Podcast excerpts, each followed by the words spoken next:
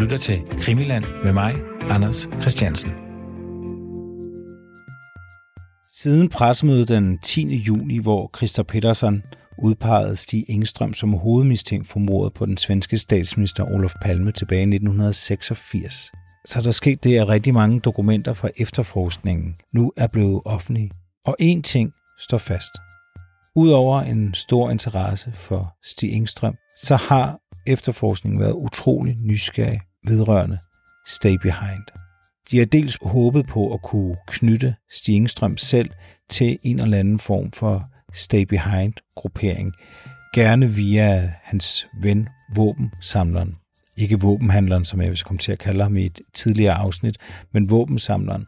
Det er ikke lykkedes. Men de har virkelig undersøgt Stay Behind. De har været interesseret i nogle navngivende faldskærmssoldater. De har været meget interesseret i en person, der hedder Ted Palm, som nok har været med til at starte Stay Behind i Sverige. Dokumentarist Christian Kirk og jeg, vi kigger nærmere på den her Stay Behind-bevægelse, som man ved så utroligt lidt om. Men noget ved man dog. I Italien var der en gruppering, der hed Gladio, og i Danmark var der en gruppering, der hed Absalon. Og i Sverige, der kender vi grupperingerne Barbro, Arla Gryning og Ip.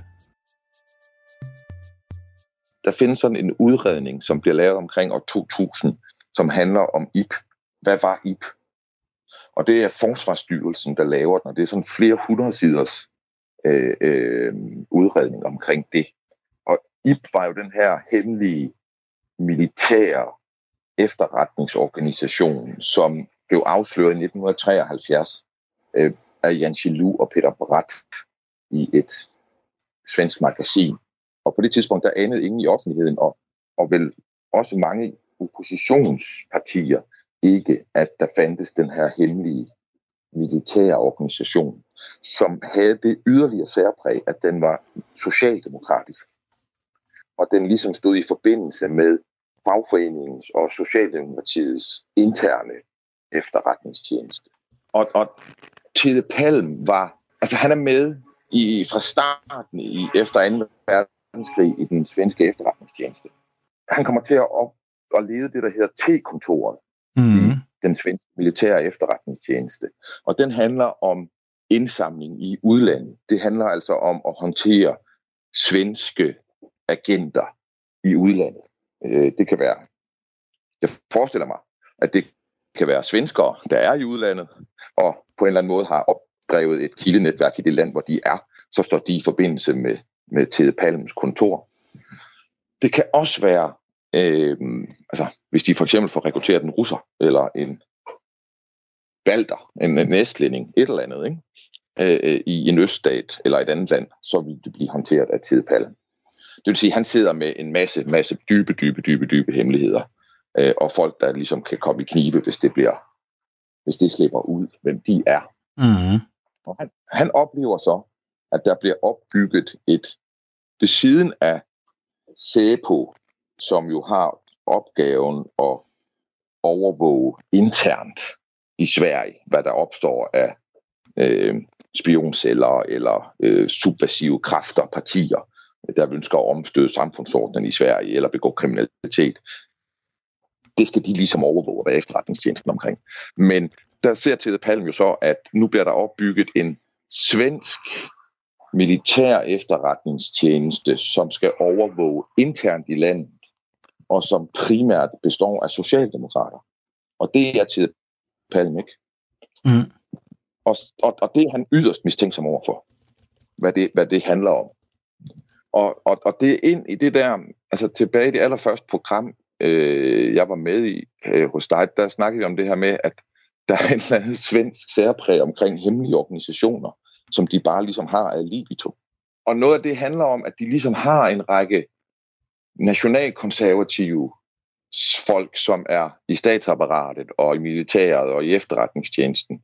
Og så har de dem, som har magten også i landet, som er Socialdemokraterne. Og de to grupper, de stoler ikke på hinanden. Altså, øh, de nationalkonservative, de anser Socialdemokraterne for at være upålidelige, for at være infiltreret af kommunisterne. Og Socialdemokraterne, de tror ikke på, at de nationalkonservative, de vil dem og arbejderklassen noget som helst godt her i verden. Mm. Så, så der er simpelthen der er sådan et mistillid, øh, mistillidskløft ned igennem staten, og som gør, at de opbygger parallelle strukturer for mig at se. Og jeg tror, hvis man går tilbage i 60'erne og 50'erne, øh, der sidder, øh, der har Socialdemokraterne ikke fået kontrol over det der system endnu. For eksempel SEBO i 60'erne. Det er under ledelse af P.G. Vinge, og hans nummer to, kontraspionagechefen, det er vores ven Fronstedt. Mm-hmm. De er ikke palmefolk. Nej. De stoler jo ikke på Palme. Nej. Og de stoler dybest set ikke på Socialdemokraterne. Det samme med ham, som hedder, jeg tror han hedder Karl Persson. Han er politichef. Øverste politichef. Det er ham, der fra hans kontor, der bliver lægget Gejer-affæren om Socialdemokraterne. Mm. De, de Frontstedt og, og, øh, og Vinge og Persson, de har ligesom en eller anden form for samhørighed. Det kan jeg se ud af alle de her papirer øh, og en eller anden mistillid over for Socialdemokraterne, som også nærer den over for dem, og derfor opbygger de de her parallelle strukturer. Men det er nemlig rigtigt, at Ted Palm, han har i starten kontakten til Stay Behind-netværket, som jo, altså, hvis, en måde at prøve at se det her på og angribe det på, det er at sige, okay, vi ved fra anklageren i Palmemordet, Christer Petersen med K, at der er nogle forskellige personer, der har været af interesse for efterforskning. Og han sidder på pressemødet og siger, jeg vil have anholdt Stig Engstrøm i dag, baseret på det, jeg har. Hvis jeg ikke havde fundet mere i forbindelse med anholdelsen, så tror jeg ikke, det kunne have ført til mere. Så ville jeg have været nødt til at lade ham gå. Mm. Men, men han siger, der har også været nogle andre, jeg, der er noget andet, jeg har kigget på. Og så nævner de Stay Behind. Og lad os så prøve at sige, okay, hvad nu hvis Stay Behind var en person? Hvem er så ham her, eller hende her, Stay Behind? Hvad er det for en konstruktion? Ja. Prøv for lige at fortælle mig, hvorfor er det, du vil lave den øvelse med, at vi skal lade som om, at Stay Behind er en person? Fordi at hvis vi kan se, at der i den persons psykologiske profil og tidligere handlingsmønstre er ting, som vi kan se udspille sig omkring palmemordet. Så siger jeg ikke, at vi har nogen beviser for noget. Så siger jeg bare, at vi har noget, der er påfaldende. Altså, at vi har et vi har en personstruktur, som palmeanklageren mener kan være relevant, men som palmeanklageren må konstatere er for hemmelig og for uigennemtrængelig til, at han har kunnet finde ud af mere, og derfor har han måttet lade det ligge. Da det samtidig er en struktur, person, hvis det er sådan, vi ser på det, der står under statens kontrol, så er det jo et meget, meget mærkeligt scenarie. Mm. Fordi så er det ham, der er staten, er blevet bedt om at opklare palmemord og har fået alle, råd, øh, alle midler til rådighed. Næsten viser det sig så, at han kan ikke få lov til at gå ind på det her kontor i statsbygningen. Og, og, og han har en grund til at gå derind. Ja. Og det, det er bare mærkeligt. Og så kunne man sige, okay, hvad er det her stay behind? Og man kan prøve at gøre det, og så netop prøve at sige, hvorhen kan vi se noget, der passer? Okay. Stay behind bliver skabt lige efter 2. verdenskrig. Og det bliver skabt ved, at amerikanerne og englænderne siger, det næste, der kan ske i Europa, det er, at russerne oversvømmer de vestlige stater og besætter dem. Hvis det sker, så må vi have en modstandsbevægelse parat. Så den skal vi starte nu, og så skal vi træne dem, så de er klar, hvis det skulle ske. Og det gør man så i alle lande. Men det man gør, for eksempel i Italien, og det samme lader til at være tilfældet i Sverige, det er, at man går ind og så siger man, hvem ved vi, der er mest forhippet på at bekæmpe kommunismen? Det er nazister, fascister, ultrahøjrefløj.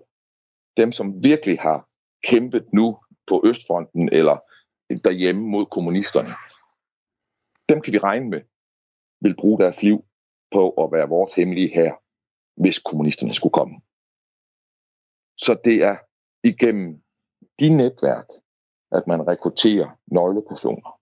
Og i Italien, så ser man for eksempel, at jeg tror, den hedder NAR, som er en neofascistisk terrororganisation. Dens leder er ansat i den militære efterretningstjeneste i Italien. I Italien, der har de på Sardinien en træningslejr, hvor de førte dem, der skulle være stay behind, øh, eller gladiatorer, gladio hed det i Italien, øh, der førte de dem hen til træning. Og det, vi har at gøre med noget, som er det hemmeligste af det hemmelige i, inde i staterne her. De, de italienere, som skulle trænes til at være gladiatorer, de blev hentet af to medlemmer af organisationen. Så fik de bind for øjnene. Blev de ført ud i en bil. Så kørte de med bind for øjnene hen til et sted, hvor de blev lukket ombord på et fly.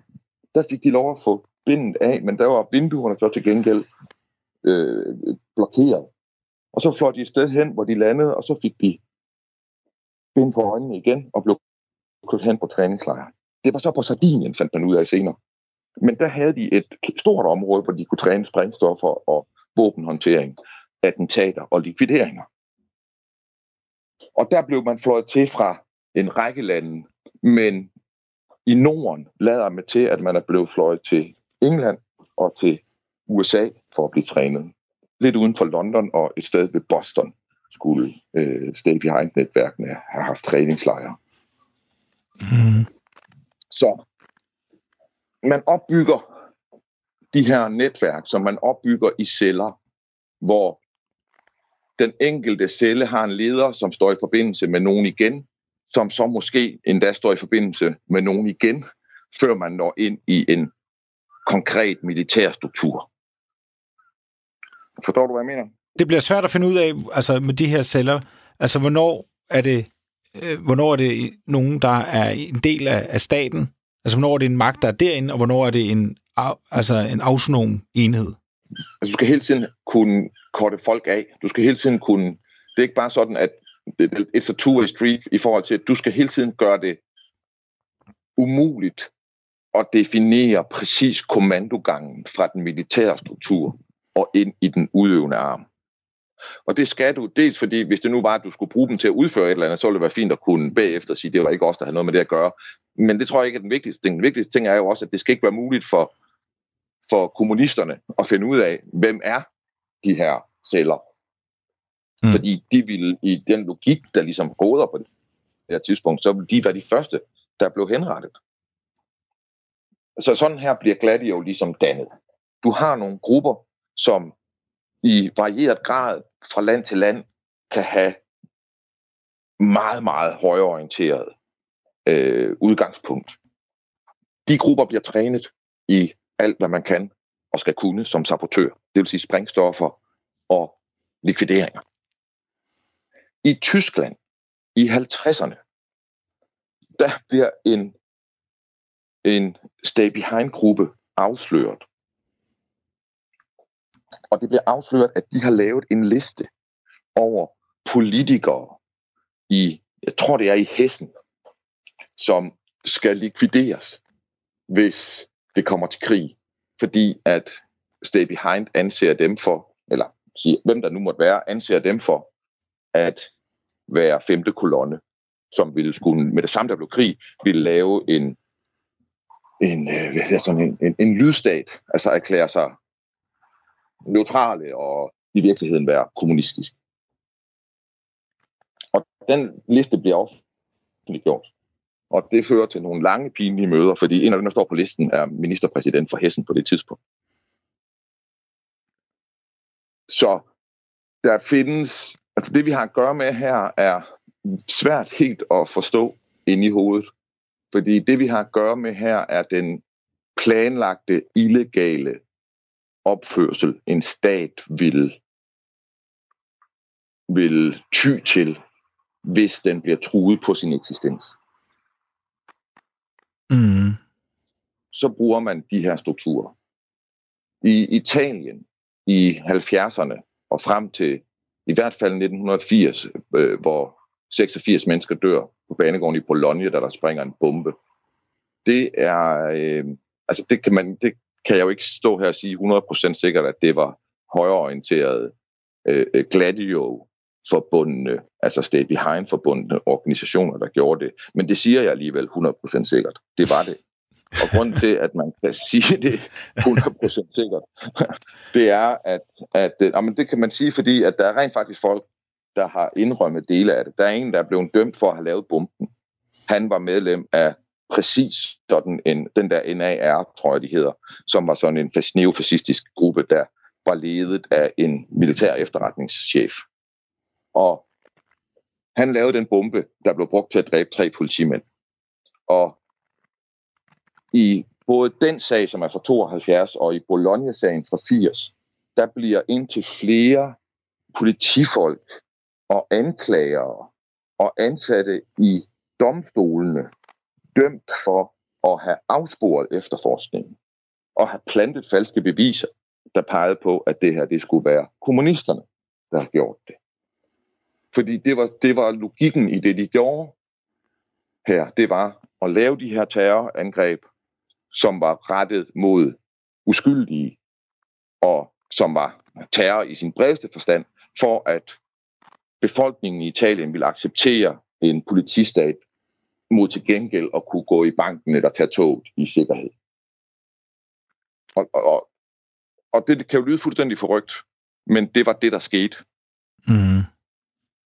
Det, der var interessant for mig, det, det er, at du, det, det handler om her, er ind til flere lag af strukturer. Det er en struktur, der er udførende. Det vil sige, øh, øh, de er trænet militært og kan udføre de her ting. De kan bygge bomberne, de kan anbringe dem, og de kan slippe væk. Men det er også en struktur i statsapparatet, der kan dølge følgerne af det efter opklaringsmæssigt, altså kan aflede en efterforskning, kan lægge låg på ting, som burde være noget, man kiggede dybere ind i.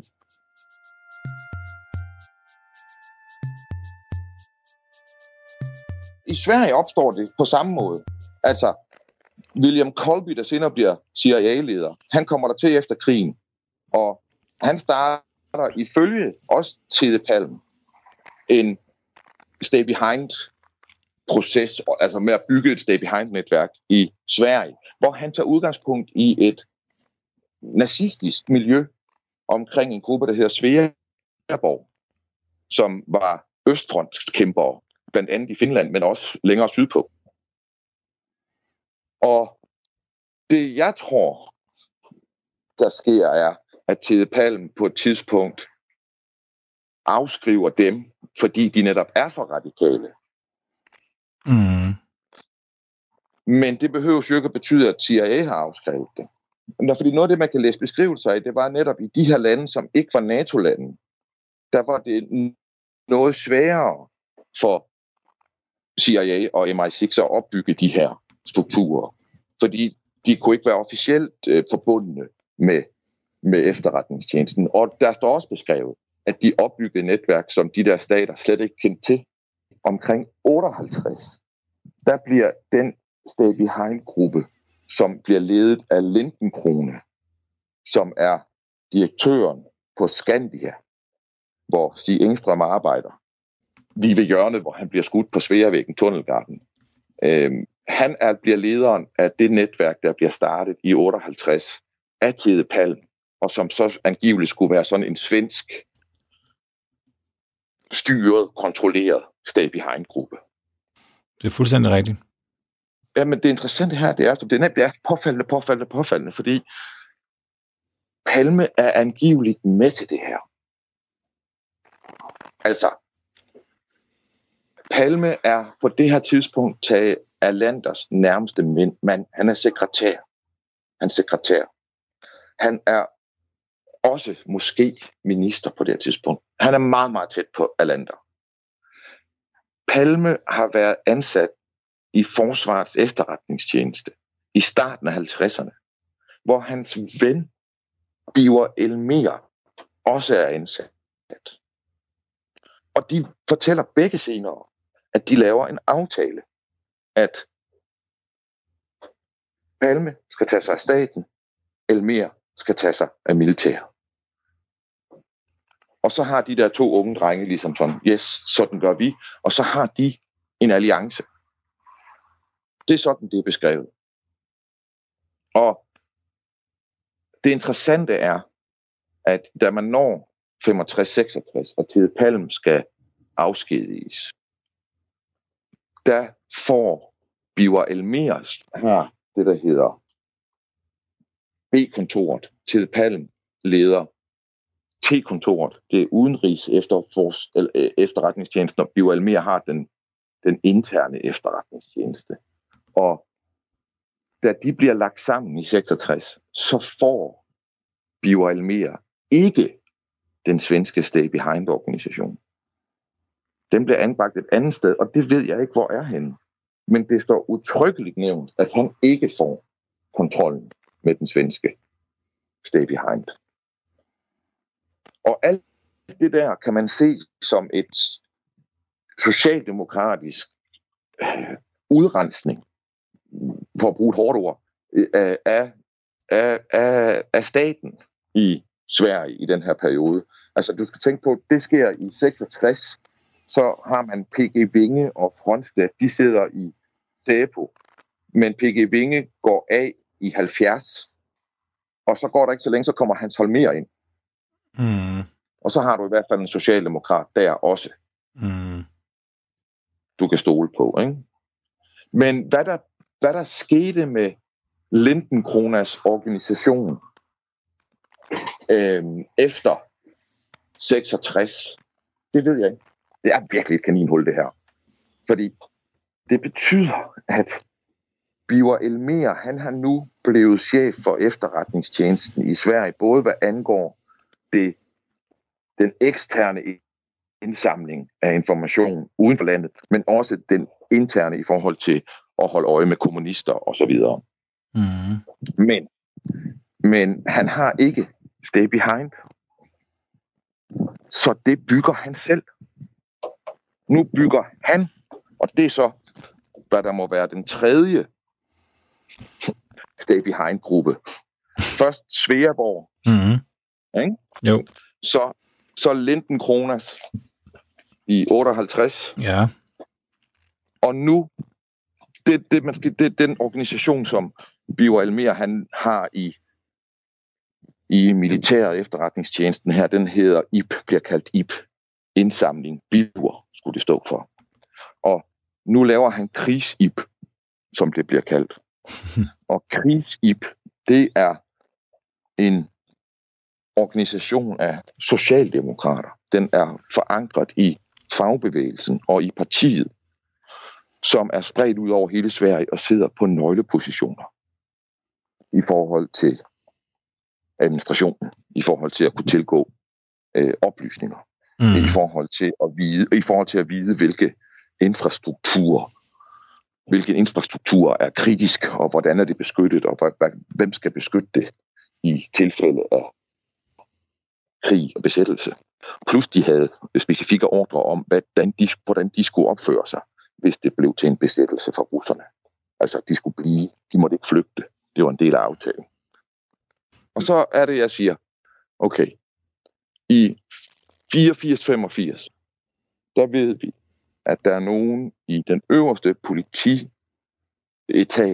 i Sverige, som beder ham her jægersoldaten, løjtnant X, eller hvad han nu er blevet kaldt, om at prøve at simulere, at han og en kollega er russiske spetsnaz elitesoldater, som skal likvidere militærchefen mm-hmm. i Sverige. Mm. Og de skal undersøge, hvor tæt de kan komme på. Ikke? Mm. Og da de to jægersoldater gør det, så låner de militær eller politiuniformer af politimand Ø og hans kollega. Ja. Ikke? Jo.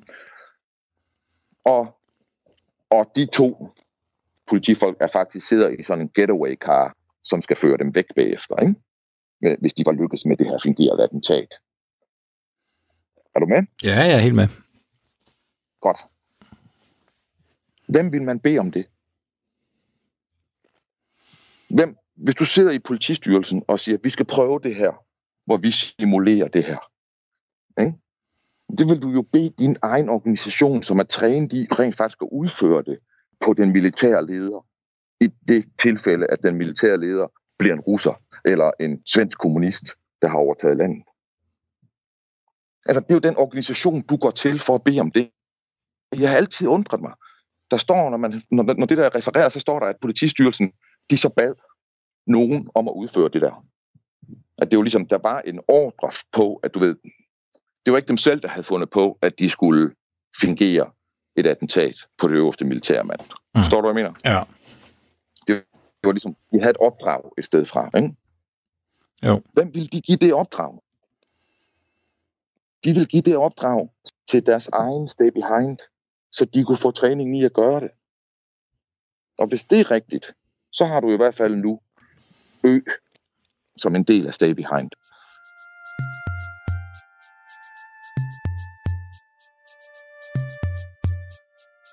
Når man går ind og læser om de her stay behind grupper i Europa, så må man sige, det er, øh, det er pænt skræmmende læsning. De har, altså de er jo simpelthen trænet i krig. Altså det, deres natur er krig.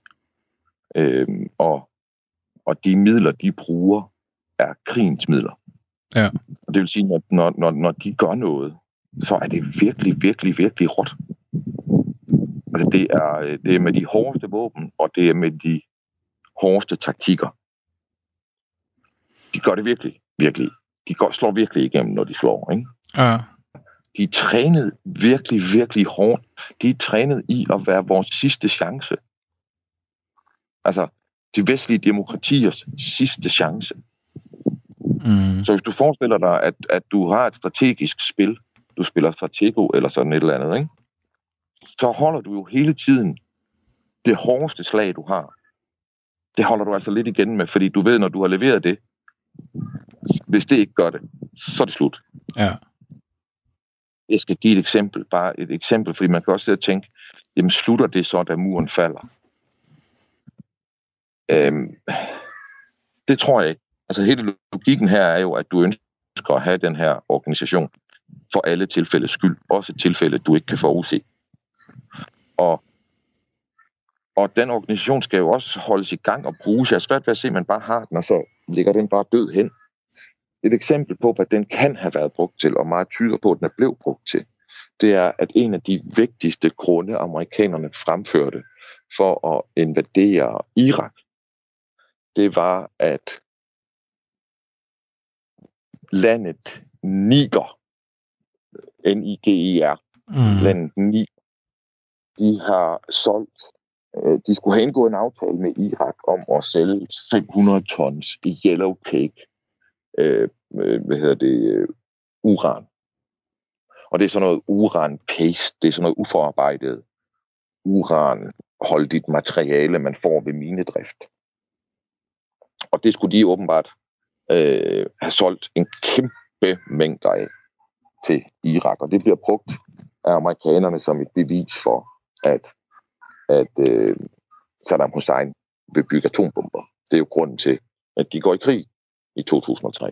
Mm. Men de der dokumenter var forfalsket. Og det kom så af, at der havde været et indbrud på, den, øh, ni, på Nigers ambassade i Italien.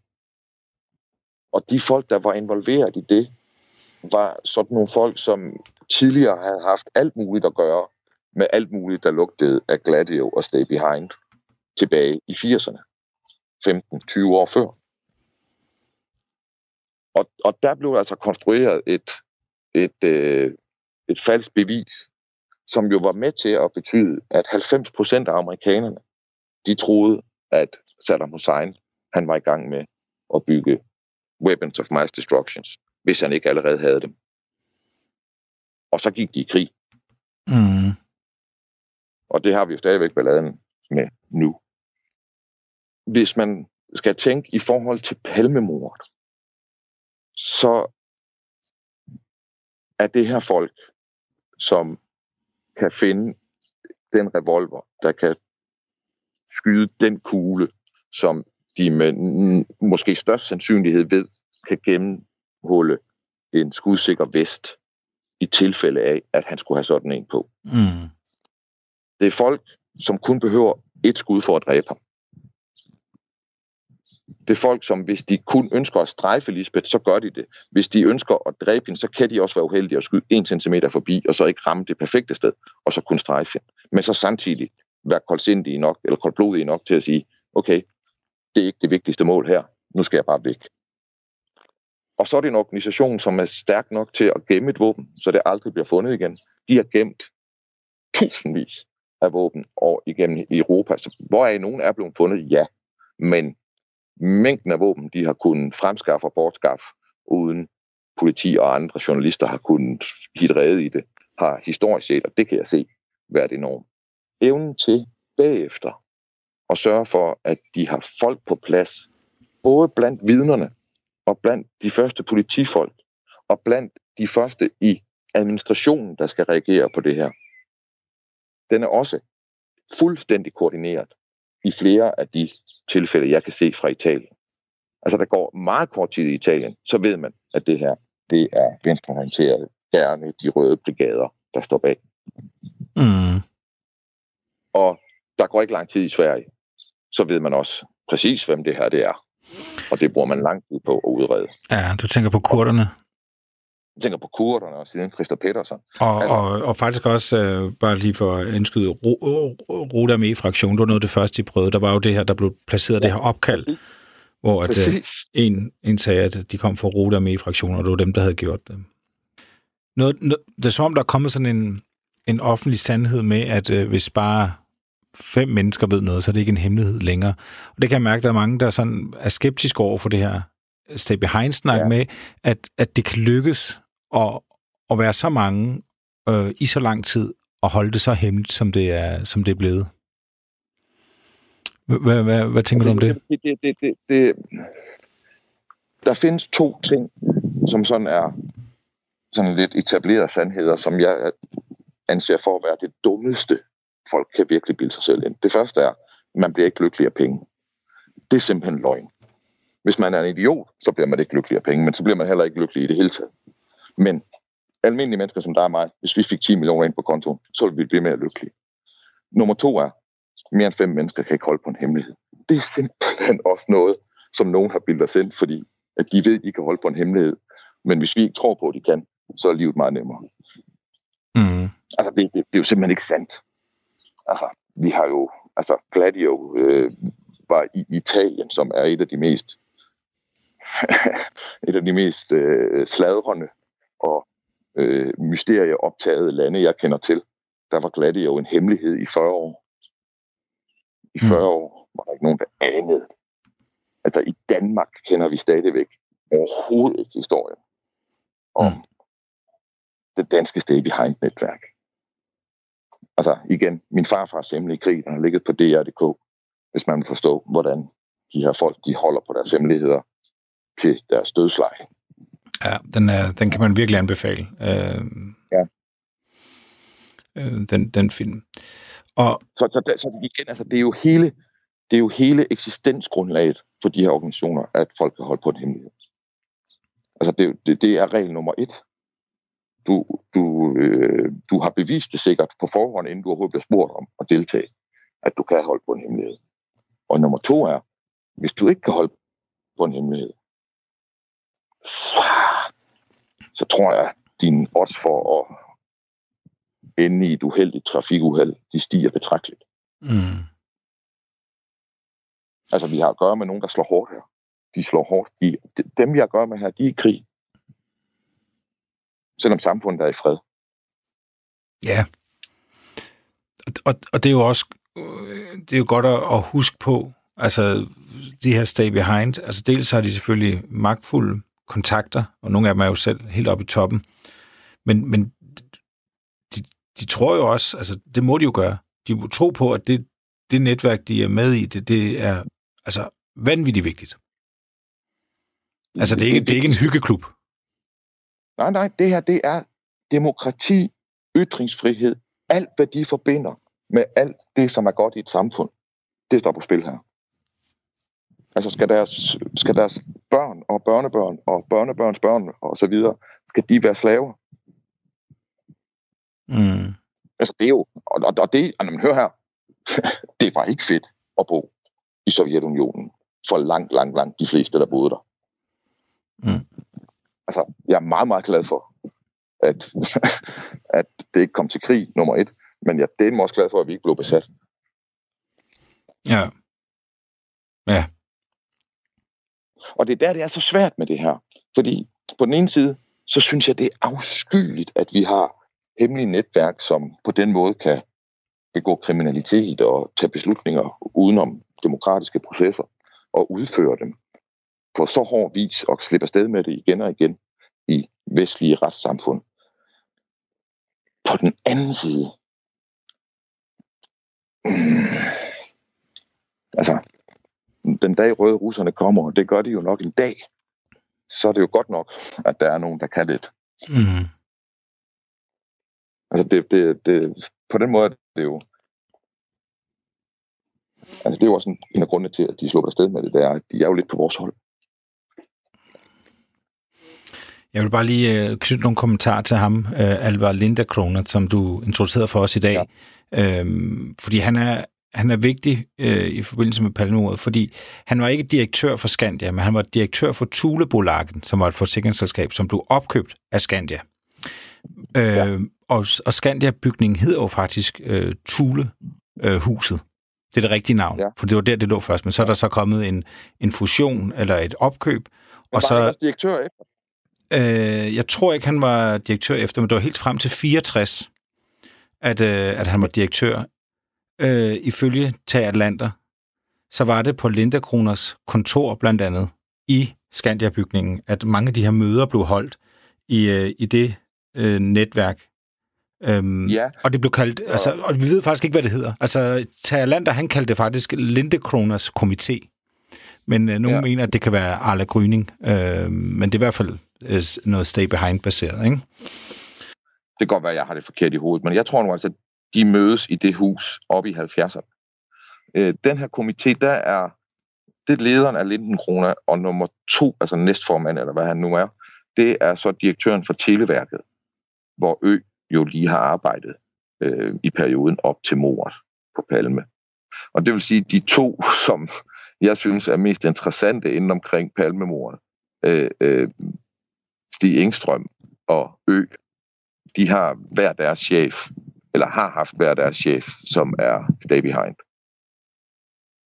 Mm. Det er også lidt mærkeligt. Altså, man, hvor, mange, ja, hvor mange af os har haft det? Det kan man så spørge sig selv. Ja. Ja. Og, og det er altså en, en komité, der består af sådan øh, folk fra industrien, øh, lederne af skov, du ved, øh, sammenslutningen af, af dem, der driver skove i Sverige og så videre. Du ved, det er jo en kæmpe industri, og de har jo store områder med store installationer rundt omkring ude i skovene. Så, så det er jo vigtigt at have sådan nogen ombord også. Ikke? Så det er og bankdirektører og sådan nogen, der sidder der, og der sidder så også militær øh, efterretningsfolk. Og som jeg forstår det, så sidder der også øh, nogen, der ligesom har mere operationelle øh, operationelle, hvad kan man sige, ansvar mm. for Stay Behind. Fordi igen, det er, Stay Behind her falder i to, øh, i to, på to ben. Altså et ben af folk, som ikke nødvendigvis er så super militært trænet, men som til gengæld netop har øh, kortet, der viser, hvor alle installationerne i skovene er, som man kan bruge militært øh, til guerillakrig osv. Øh, Alten Krona, øh, Alvor Krona, som sidder på, altså via forsikringsselskabet, sidder på kæmpe mange oplysninger om, hvor folk bor hen, og hvad de ejer, og hvor det er henne. Øh, på den måde adgang til statsapparatet og, og informationer, og så den mere operationelle, som er dem, der ligesom skal gribe til våben, øh, hvis og når. Mm. Og, og, og det, det mødes ligesom der. Det er meget interessant, at efter at Alvor Krona, der han stopper, så vidt jeg ved, i 78. Så ham, der bliver leder, det er øh, Giesecke, og det er faren til ham, viologen, øh, som har udtalt sig på svensk tv ind over foråret omkring øh, corona. Åh, oh, øh, nej. Var, jo, det, hans far, hans far øh, blev leder af Stay Behind bagefter. Og det synes jeg... Øh, nej, det skal jeg ikke spekulere i. nej, nej nu, nu, begynder det, nu begynder der at komme noget. Det er rigtigt. Det er fuldstændig rigtigt, du siger. Johan Gisinge, som, som har været meget på skærm og blevet meget ja, verdenskendt for hans håndtering af coronakrisen, det er hans far, Kurt Stefan, øh, som, øh, ja. som overtager posten som leder i det her øh, Stay Behind. Efter, øh, men om, om, om det på nogen måde skal... Altså, var det fordi, du ikke ville spekulere i noget med corona, eller hvad? Nej, nej, nej, nej, nej, nej, nej, det, nej, nej, det er mere det der med...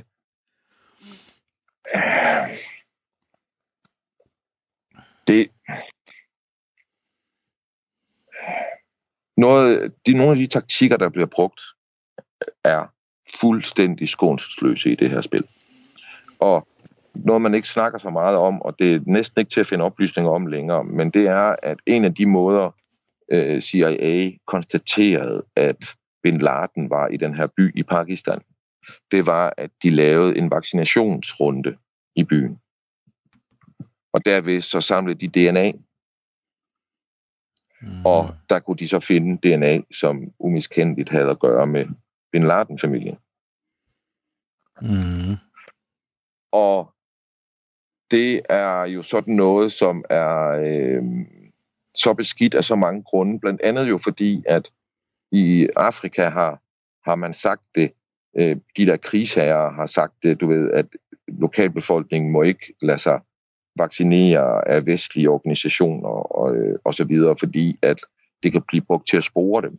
Altså lederne af de der afrikanske guerillaer og så videre. Ikke? Mm. Øh, og, og, øh, og det er jo virkelig, virkelig, virkelig skidt, fordi at mange steder har de der befolkninger virkelig brug for de der vaccinationer. Men hvis det nu er rigtigt også, at det også er øh, sundhedsmæssige operationer, øh, projekter, der bliver brugt militært på den måde. Det, det, det, det, det er så et eksempel på, at jeg synes, der bør være lidt demokratisk øh, indsigt i, hvordan det her det foregår. Fordi det synes jeg jo ikke er i orden. Altså, der, så vil jeg hellere... Altså, altså så helt ærligt, så vil jeg hellere have Ben Laden sidder i det der hus 10 år mere, end at der er grund til, at verdens fattigste mennesker, de frygter at få en vaccination. Ja.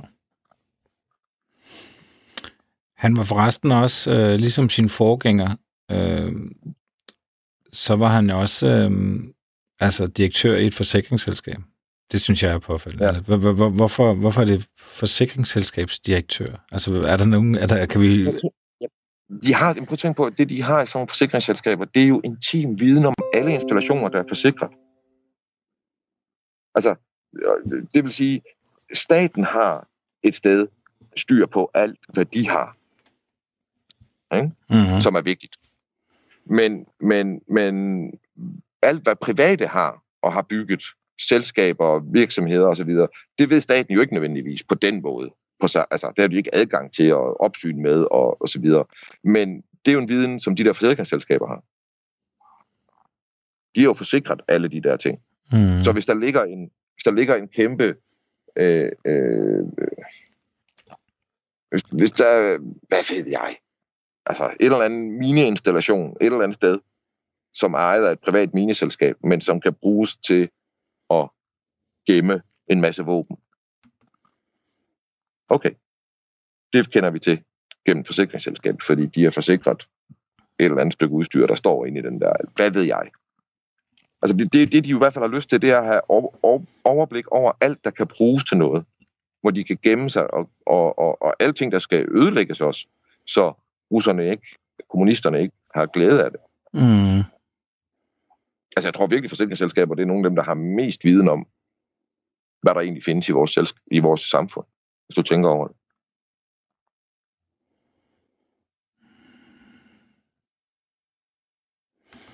Så jo, det giver god mening. Det er præcis de der strukturer, de gerne vil have fat i.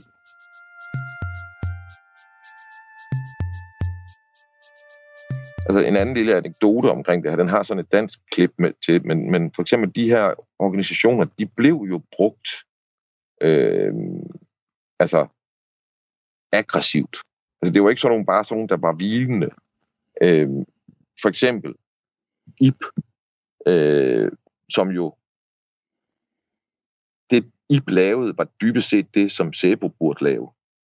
Mm. Men, men IP var også aktiv. De havde rekrutteret agenter osv., og, så videre. og det har sådan et kryds til, til, øh, til Blikkingegads bandesagen, fordi at noget af det, som den samme en af de samme kontaktpersoner i PFLP, den palæstinensiske befrielsesorganisation, som ligesom var listet som en terrororganisation på det her tidspunkt, og måske stadig, tror jeg ikke mere, men bare dengang i hvert fald, og også var det øh, ud fra mange betragtninger. De var... Øh, de havde kontrol ligesom med Blikindgadebanden, de arbejdede for dem, men en af deres folk blev nakket, eller i hvert fald anholdt i Paris, og i hans notesbog, der fandt man navnet på en svensk øh, kvindelig læge. Og eftersom de her folk var sådan nogle folk, der altså sprang fly i luften og så videre, øh, så var det straks af interesse for, for, øh, for efterretningstjenesterne. Og der var det IP, der satte, en, der satte gang i en overvågning af nogle sygehus i Göteborg og lavede, du ved, lister over kommunister i området, altså der var ansat i organisationen osv., så man lavede kommunistovervågning. Mm. Fordi de havde den her fordi de havde den her information fra fransk efterretningstjeneste, måske via den danske. Det er jeg ikke sikker på. Øh, men det blev til en kæmpe, øh, kæmpe skandale i Sverige, fordi det ligesom kollapsede for dem. Øh, altså det hele blev afsløret, og, og, og det blev en stor skandale, og de fik aldrig ligesom rigtig forklaret, hvad det handlede om det kom til at se i offentligheden ud som om, at de uden rigtig gyldig grund var begyndt at overvåge kommunister i sygehusvæsenet, og det virkede en lille smule paranoidt. Men, men det, der var tale om, det var, at de rent faktisk konkret havde navnet på en kvindelig læge, som angiveligt skulle være i dyb kontakt med den operative, operationelle terrordel af PFLP. Mm. Og på det tidspunkt har de jo flere sager i Sverige med, med terror øh, knyttet til de her organisationer. Ja. Så, så det er nogle det er organisationer, der er aktive det her. Altså på samme tid som vi har, øh, vi har IP i gang, øh, som er hemmelig organisation, ingen kender den, men den er dosalt øh, indlejret i militær efterretningstjeneste, der har vi jo Barbro, der løber rundt. Det er jo samme periode, at Frontstedt møder Barbro-gruppen. Ja. Og der må man spørge sig selv, hvem er, hvem er de tilknyttet? Altså, er, de, er det IP, eller er det Linden Kroners? Linden Kroner, ikke Alvar Kroner, for siger det. Linden Kroner, øh, er det ham, eller er det Sveaborg? Ja. Jeg tror, det er Linden Kroner. Men det, det er kun fordi, at der i det der frontsted er, øh, det han skriver om, det er sådan en reference til, at der er en, nej, jeg tror bare, Brun nævner en militær efterretningsofficer, som ligesom er kontakten, Barbro har indtil det, indtil det regulære militær. Ja. Nu er jo et godt eksempel på det, du sagde før, spurgte om før, som er det her med de her grupper, i hvilken grad er de styret af staten. Ikke? Ja. Hvis du tager bare pro-gruppen, i hvilken grad er den styret af staten? Som det ser ud, og vi kan se det, så går den og laver sine egne ting i et område af Sverige, der er defineret af staten. Altså, de har Stockholm. Leon-gruppen har en anden, en anden del, de skal holde øje med. Ikke? Mm. Det er jo ikke det kommer jo fra centralt hold. Og med ordre, eller i hvert fald opgaver, stillet af staten. Altså, vi synes, det er interessant, at det er kommunister og den her slags, I overvåger. Plus, hvad gør de med, den overvåg- med de resultater af det, de overvåger? Hvis de nu ser en af dem, de overvåger, der mødes med en russisk topspion, hvor går de så hen med den viden? Mm. Gør de, det går jo ind i statssystemet. Det, det vil være mit, min påstand. Ikke? Så rapporterer de jo ind i systemet. Så bliver det pludselig en, en regulær viden i den regulære del af militæret. I hvert fald i deres, den regulære del af militærets efterretningstjeneste. Men mens det bliver samlet ind, og mens opgaven pågår osv., så, så er det nogen, der er meget løst tilknyttet, og som hvis nu, at der er en eller anden, der bliver taget inde i haven hjemme hos den russiske ambassadør, mens han er ved at klistre et eller andet fast i et træ, så kan de sige, at det er en eller anden tosse fra højrefløjen, som er, ja, som er helt besat af, at russerne et eller andet, et eller andet, og her er for øvrigt også hans indlæggelsespapir fra sidst, han var på den lukkede. Ja.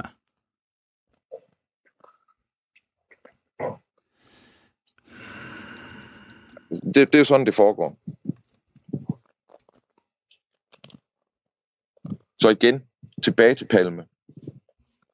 Stay behind, hvis det er en person, så er det en person, som har gjort lignende ting flere gange, med stor kynisme, og med en høj grad af planlægning, der ikke kun har handlet om selve udførselen, men også har handlet om tiden bagefter. Og det er en person, som er i stand til at fortrylle offentligheden, medierne, i forhold til at gøre dem blinde på, hvor det her virkelig er spændende, men få dem til at kigge på alt muligt, som ikke giver mening i forhold til, hvad der er foregået, men som giver mening i forhold til en eller anden offentlig diskurs. Diskurs, der er i gang sat, inden døden udføres. Mm.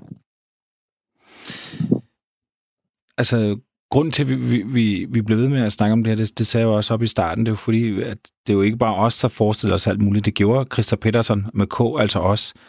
Og en af ja. de nyeste historier, det er Expressen, der, der afslører, at øh, Carl Bildt, som jo blev øh, statsminister i Sverige i starten af 90'erne, hans øh, nærmeste øh, medarbejder, pressechefen Lars Christiansen, han var faktisk øh, han blev faktisk kaldt til afhøring i, i 18. Og det handlede om Ip og Stay Behind, og hans øh, forbindelse dertil. Øhm, om hvad? Yes. Det er slet ikke set. Det er slet ikke set. Nej, jeg sender det til dig. Øhm, altså, og, og Carl Bildt, han kalder Stay Behind-sporet øh, for en, en konspiration. Og, og Lars Christiansen, han siger også, at han var glad for, at han kunne tale, og han har ikke noget at, at skjule. Men det ligger altså, men lige meget hvad, så ændrer du ikke på, at de rent faktisk gerne vil vide mere om ham, Lars Christiansens rolle, og, og så Ip og, og, og Stay Behind. Så, så, det, jamen, jamen, så det er virkelig jamen, noget... Jamen, de, de har jo ret. Ja, ja, det er jo rigtigt. Det er en konspiration. Men det er det jo. Jamen, det er det jo. Det er det jo. Ja, det, det, det er sjovt, konspiration bliver brugt som at afvise noget. Ja, ja. Det er jo, det er bare, det er bare at indrømme det. Altså, nu har sagt, det er en fuldstændig urimelig konspirationsteori. Okay, så har du sagt noget, som jeg var uenig i. Men det der, det er jeg jo enig med ham i. Ja, det er en konspiration. Præcis. Mm. Udført af de mest professionelle konspiratorer, der findes. Og hvis det næste nu bliver at sige, nej, der findes slet ikke konspirationer. Ja, okay.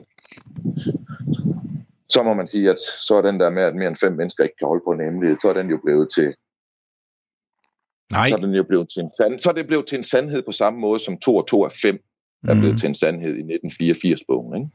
Efter at uh, Lars Christiansen han var færdig med at være pressechef for Carl Bildt, så fik han job som kommunikationsdirektør hos Skandia.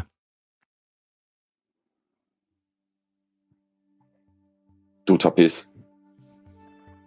Er det rigtigt? Tjek det link, jeg lige har sendt til dig.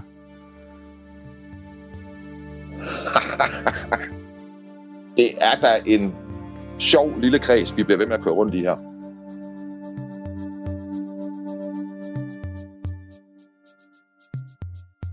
Programmet er produceret af Wingman Media for Radio 4.